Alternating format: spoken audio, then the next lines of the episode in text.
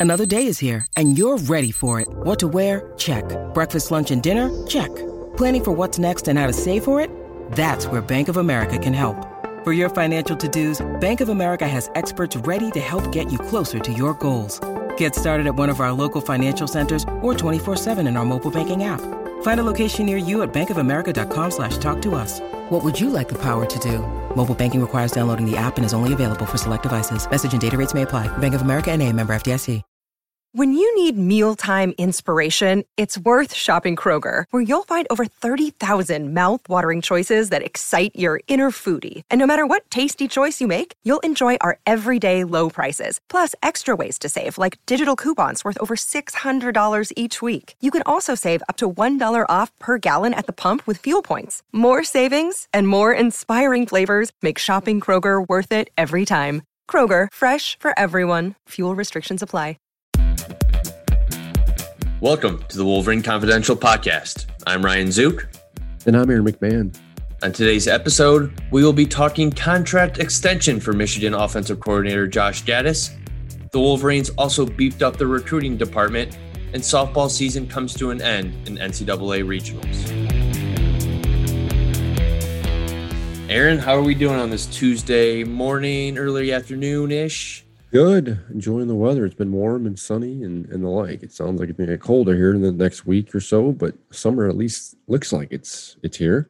Yeah, I mean, it's especially yesterday. The humidity was in, in full force, and but yeah, I mean, it's it's golf weather now, so you got gotta like that. For you, I know it's more like running weather, but uh, if it's not raining or, or super windy, it's it's golf weather for me. So it's great to see. Great to see. Andrew is not here. I think he's on a little vacation this week. So uh, just a little bit of a two man pod, but a, a, lot to talk about. And we'll we'll start off with Josh Gattis, uh, who will be or signed a, a, contract extension. and looks like he's going to be sticking around in Ann Arbor for uh, a little bit longer.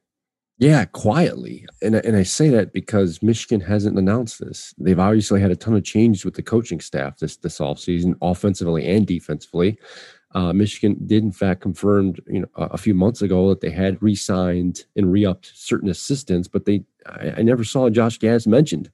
Uh, so I decided to, uh, for better word, for, for lack of a better words, go fishing. I, I, I, put in a FOIA request. For those unfamiliar, that's a Freedom of Information Act request. It's for any any really any citizen or, or, public official you can you can access their records if you if you go through the proper channels. Anyway i i, I inquired about josh Gattis's contract situation and i got back a new deal. He apparently signed last month during the month of april. I don't know what day because the date isn't filled in on this thing. Either way it was it was entered into agreement april of 2021 between Gattis and the University of Michigan. It basically replaces his original deal. Now, when, when he first got to Michigan in 2019, he signed a three year deal. We reported it at, about it then. Uh, it was a three year deal that paid him $900,000 annually plus a slew of bonuses. This basically tacks on another year. So it's a it's a new deal. Uh, it covers this 2021 and in 2022 and 2023. So he's he's in line. He's going to be here for or excuse me, 2021 and 2022. It's a two year deal. Uh, it extends him a, another year and it, it, it, makes him eligible for a pay increase and, and next year for he's going to go from $900,000 a year salary to a million.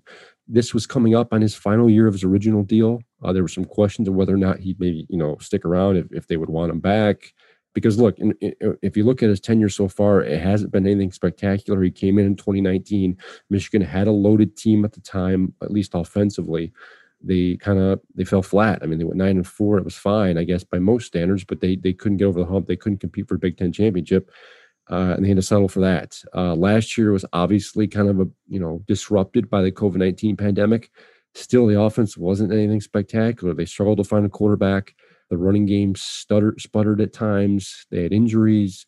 They had guys opt out. So it was a big, it was a big mess. So I, I think this contract extension is interesting, and we'll probably get into discussion here in a minute. But uh, it's noteworthy nonetheless because, uh, as I mentioned at the top, you know, Michigan just didn't say anything about it. Yeah, it's hard to it's hard to gauge why Michigan would have wouldn't announce that when they've announced a million other hires and extensions this offseason. You wonder if um, there were a little bit of afraid afraid of a little bit of blowback after some of the results in the first two years. I mean, yeah, you mentioned that 2019 team. I mean, all five of their starting offensive linemen that that year are, are in the NFL.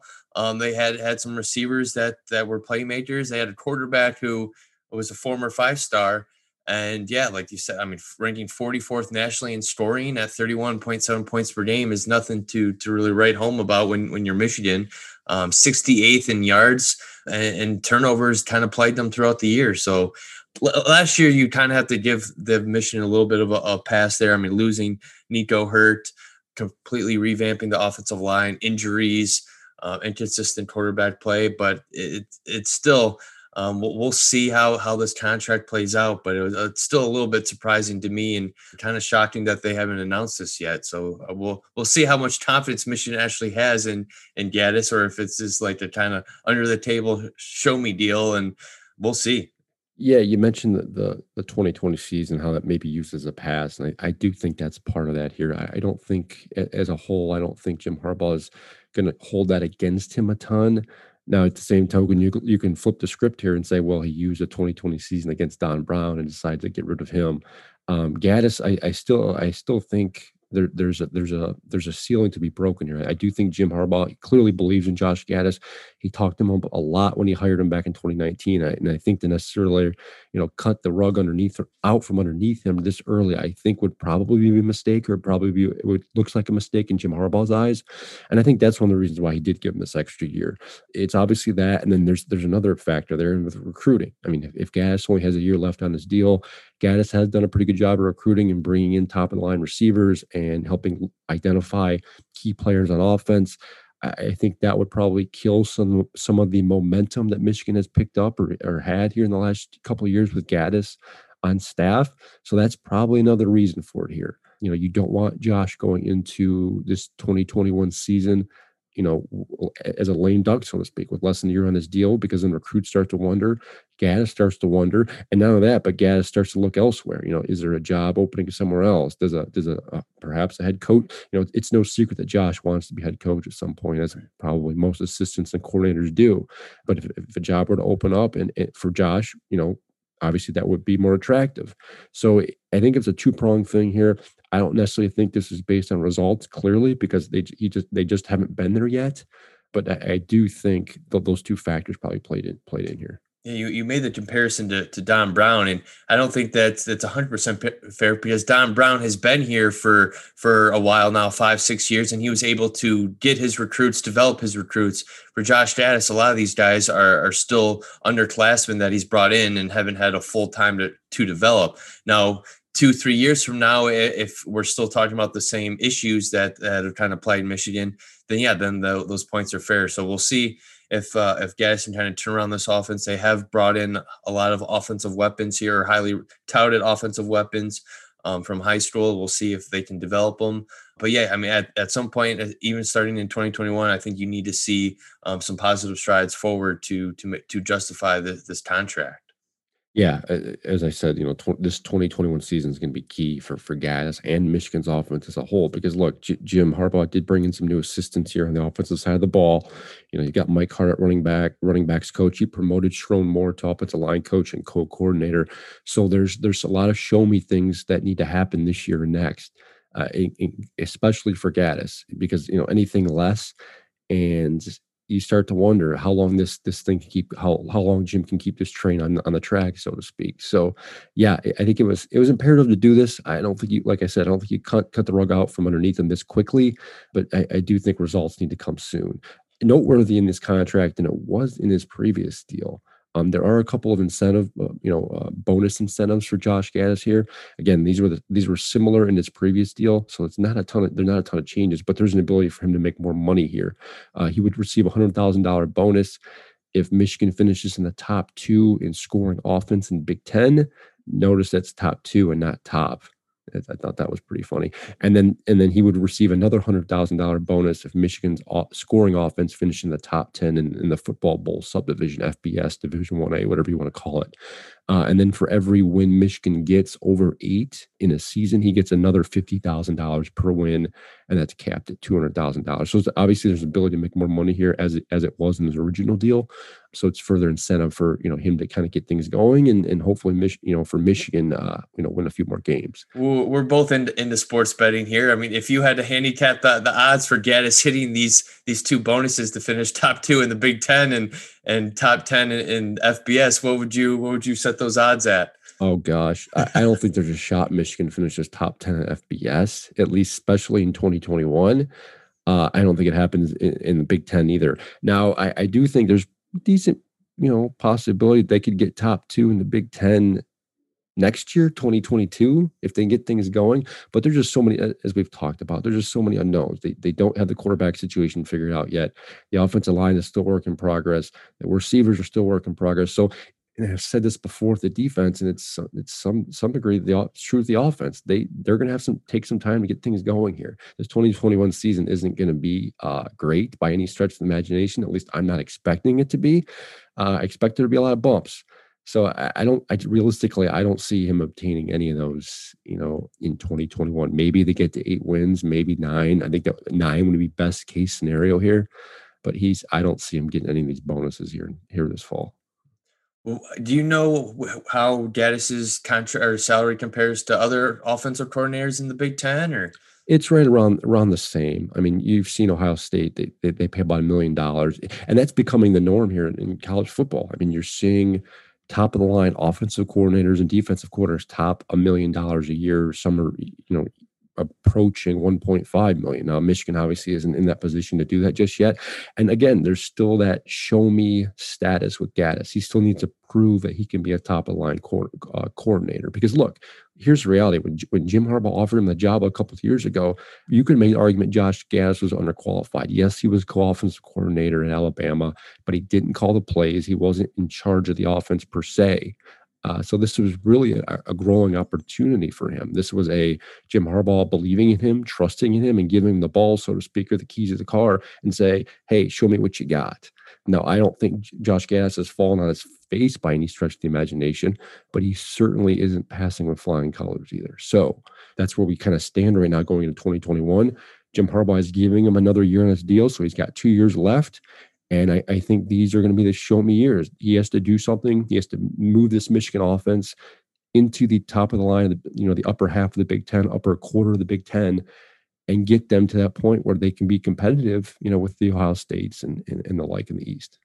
Okay, we'll have a little bit more football discussion here later in this podcast, but let's switch over to, the softball for uh, for a bit. They were uh, started off the the NCAA tournament last weekend, and uh, obviously a lot, discussed last week about how they were kind of just dismayed by the replacement and not being able to the host to host the regional and had to travel all the way out to Washington. But I think if anyone gets a chance to complain, it should be the reporters too that had to cover them all the way out in, in the Seattle regional. I mean, final game in the in the regional on Sunday night started at 11:10 p.m. local time. Didn't end until about 2 a.m. So I mean, there's no I don't know what the NCAA was thinking there scheduling it that late when when you have an Eastern team in the regional. But I'm sure a lot of Michigan fans weren't able to to see Michigan play at least in, in that winner take all game. But to recap. Michigan went into Sunday in control of the regional after, after starting 2 and 0. Um, they beat Washington 2 to 1 on Saturday, the second game of the regional, to give get two opportunities on Sunday to beat them again to advance, but uh, weren't able to do so. They lost the the first game on on Sunday night 2 nothing and then lost again 10 to 5 to end their season. And it was uh there were some good games in, in this in this regional. I mean, especially early on, Mich- uh, Michigan's Meghan Beaubien threw a no hitter against Seattle to, to start it off. And Alex Storako finished or backed that up with a, a three hitter and a two to one win over Washington on, on, Saturday. So a team that has been relied on their pitching all year um, had them kind of carry them for the first two games. Um, and then Washington had a win again on Saturday night after losing to Michigan to stay alive. And then they win two more games against the Wolverines Sunday and they will be advancing to the super regionals. And uh, yeah, I mean, Washington is a team that was finished top five in the coaches poll rankings, um, but only earned the 16 overall seed. So it was a tough draw for Michigan um, in the first place, having to travel cross country. But I mean, they battled hard in, in the deciding game, went up five to one in, in the second inning. Um, and you were thinking, all right. I mean, with with Michigan's pitching staff, which was number one in in ERA in the entire nation, all they got to do is is shut shut Washington down, and even had a little bit of a four run cushion to play with, but gave up seven runs in the in the fourth inning. They they had only allowed seven runs in one game all season heading into regionals and they give up seven runs in one inning against the Huskies. And after a hot start offensively, they managed just one hit the final five innings against Gabbie Plain, who threw over 200 pitches on, on Sunday after pitching Friday and Saturday too. I mean, she's one of the three finals, finalists for softball player of the year. So a dominant pitcher in her own right, but tough way I'm always for amazed Michigan end. I'm always amazed that these softball pitchers can throw so many innings and pitches. It's just like they throw them out there game after game after game, and there's like no wear and tear or no injury or like anything. It just it, it's pretty. pretty it really is incredible. I mean, this Gabbie Plain through over 300 or over 200 over 200 innings this year and, uh, they don't really have a, a co-aces like michigan does with storako and Beaubien. i mean they rely, have to rely on Plain for all the heavy lifting and and she didn't see i mean she settled in after giving up you would think that after michigan hit her hard early on in the in that winner take all game that all right maybe they'll they'll bring in a different look but they stuck with her and and she settled down. So fortunately for Michigan, their their season ends in the regional for a fifth straight season, not including last year's COVID year. But yeah, overall, I mean, they they dominated the Big Ten, finished 38 and 8. Still a, a pretty successful year. And, I I still do think they deserve to host. Maybe it's a different story if they're if they're playing at alumni field and maybe they're moving on. But again, like like Hutch says, you can only control your controllables. And unfortunately, Michigan didn't have any say in where they went and, and fought, but their run ended in the regionals. I was, I mean, I didn't pay too much attention, but I was kind of surprised to see them win their first couple of games just after, you know, the the emotion of the selection show and the travel out west, and you wonder how they're going to react to that, and you know the, the jet lag and the like. And I, I was I was surprised they came out one first of all that they kind of snaked their way through pretty easily, and then you know it seemed like everything kind of caught up to them at that point. You lose two straight, you drop you know two in a row in the same day to the the host team. It's like it's got to be if you're Carol Hutchins, and it seemed like in her comments afterwards, she seemed a little frustrated and just bothered by the whole thing. Yeah, I mean, I, I, I think she was especially bothered that that they had to travel all the way out there t- to Washington, and that's tough to adjusting to the time difference and playing super late at night. And uh, yeah, but like you said, I mean, I I had a good feeling that they would win their opener. I mean, Seattle and Portland State, the other two teams in the regional. I mean, they were only there because they won their conference tournaments. They can't compete against Michigan and, and, Washington. I mean, that wasn't very surprising. But yeah, to come out and and to shut down Washington like Storako did in game two, it's like, all right. I mean, you could tell this team kind of had that chip on their shoulder and they were trying to prove the committee wrong. But again, like I, you Hutchins said after the game, I'm like, I can't imagine many teams beating Washington on, on Sunday. They were that good. So even in that seven run inning, they started off with a home run, but a couple plays there, Michigan did not make the right play defensively, throw into the wrong base instead of taking it out, kind of just snowballed into uh, kept to keep the inning alive for Washington. And once it was 10 to 5, it's like, oh man, I mean, it's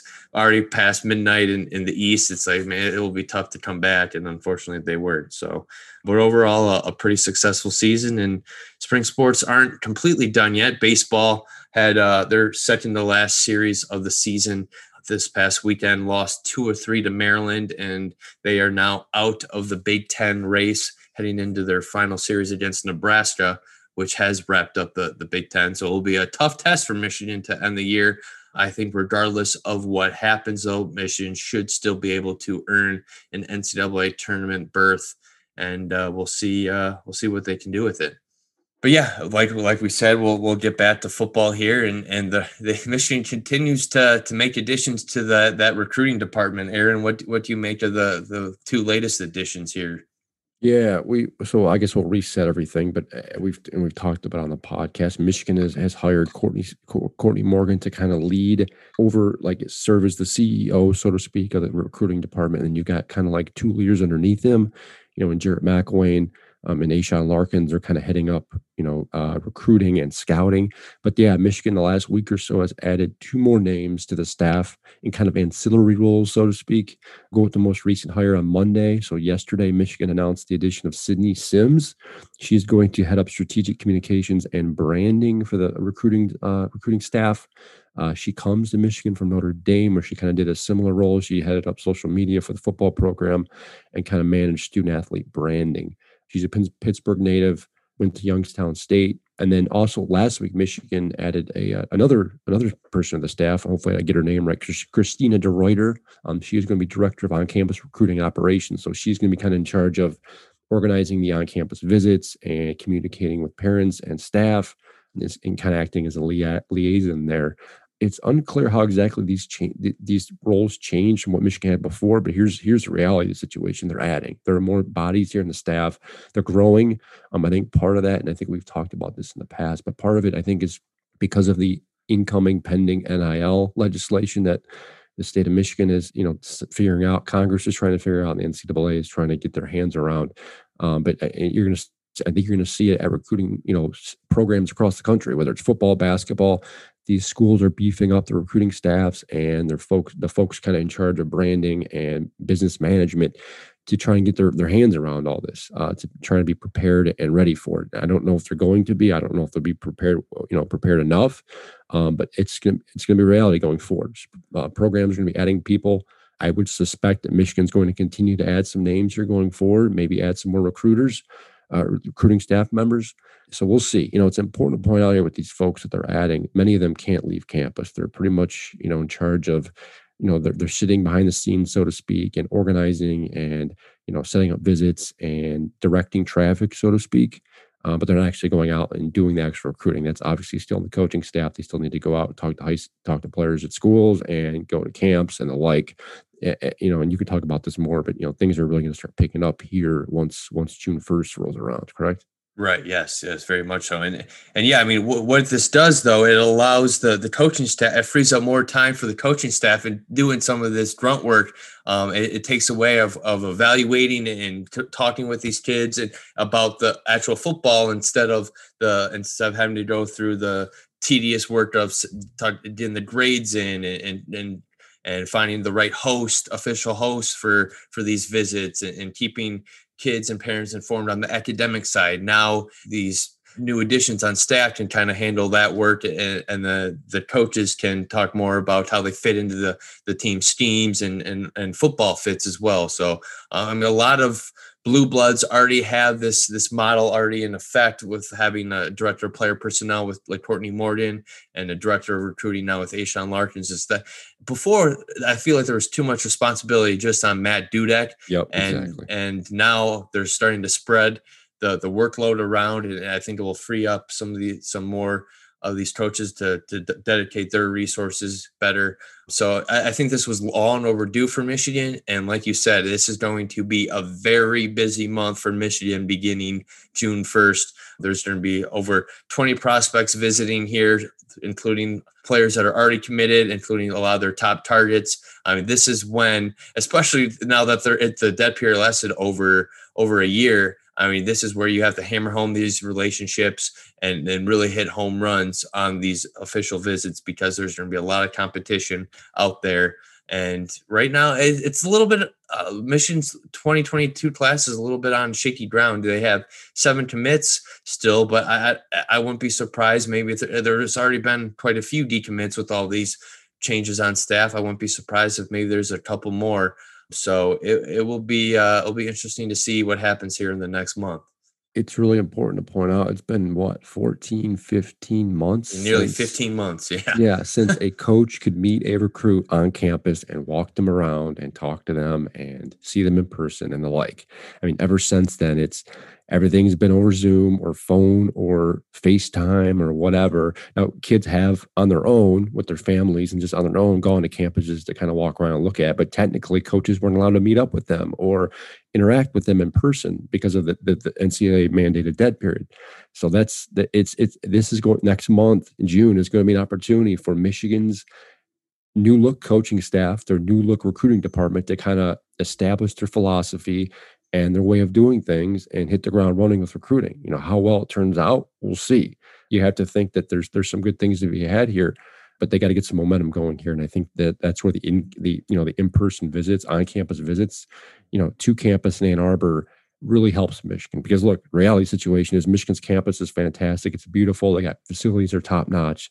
You got the stadium you can take them to uh, there's a lot of good things they can show off, and I think that's in the city of Ann Arbor. I mean, you mm-hmm. you can't get a better college city than than Ann Arbor. There's not many out there like it too. Exactly. So it's it's going to be a, a needed, well needed month for Michigan from a recruiting perspective, but also, like I said, an opportunity for this new staff to kind of put their boots boots on the ground and establish things and, and establish a way of of doing things.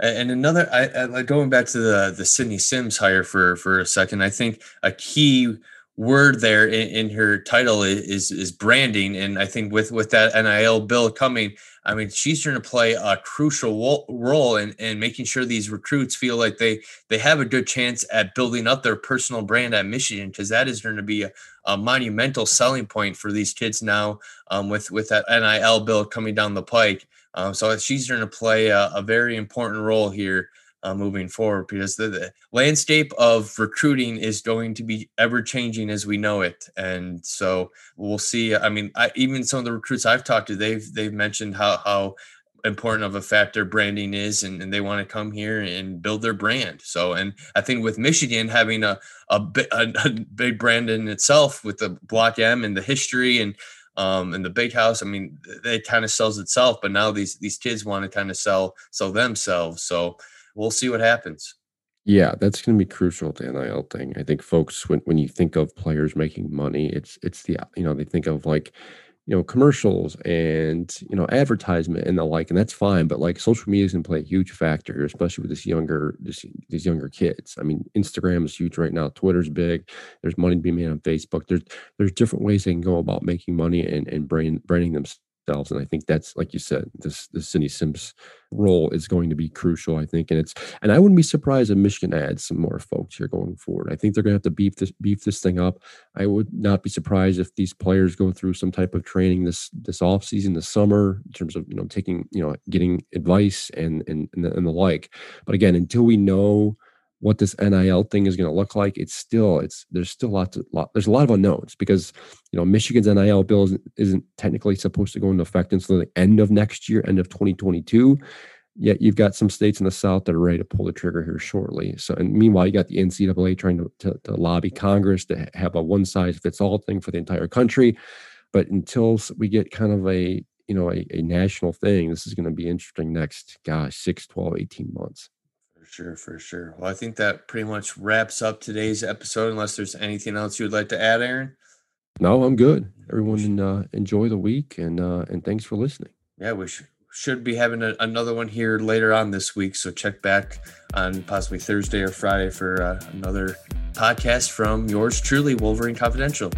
Thanks, and have a great rest of your day.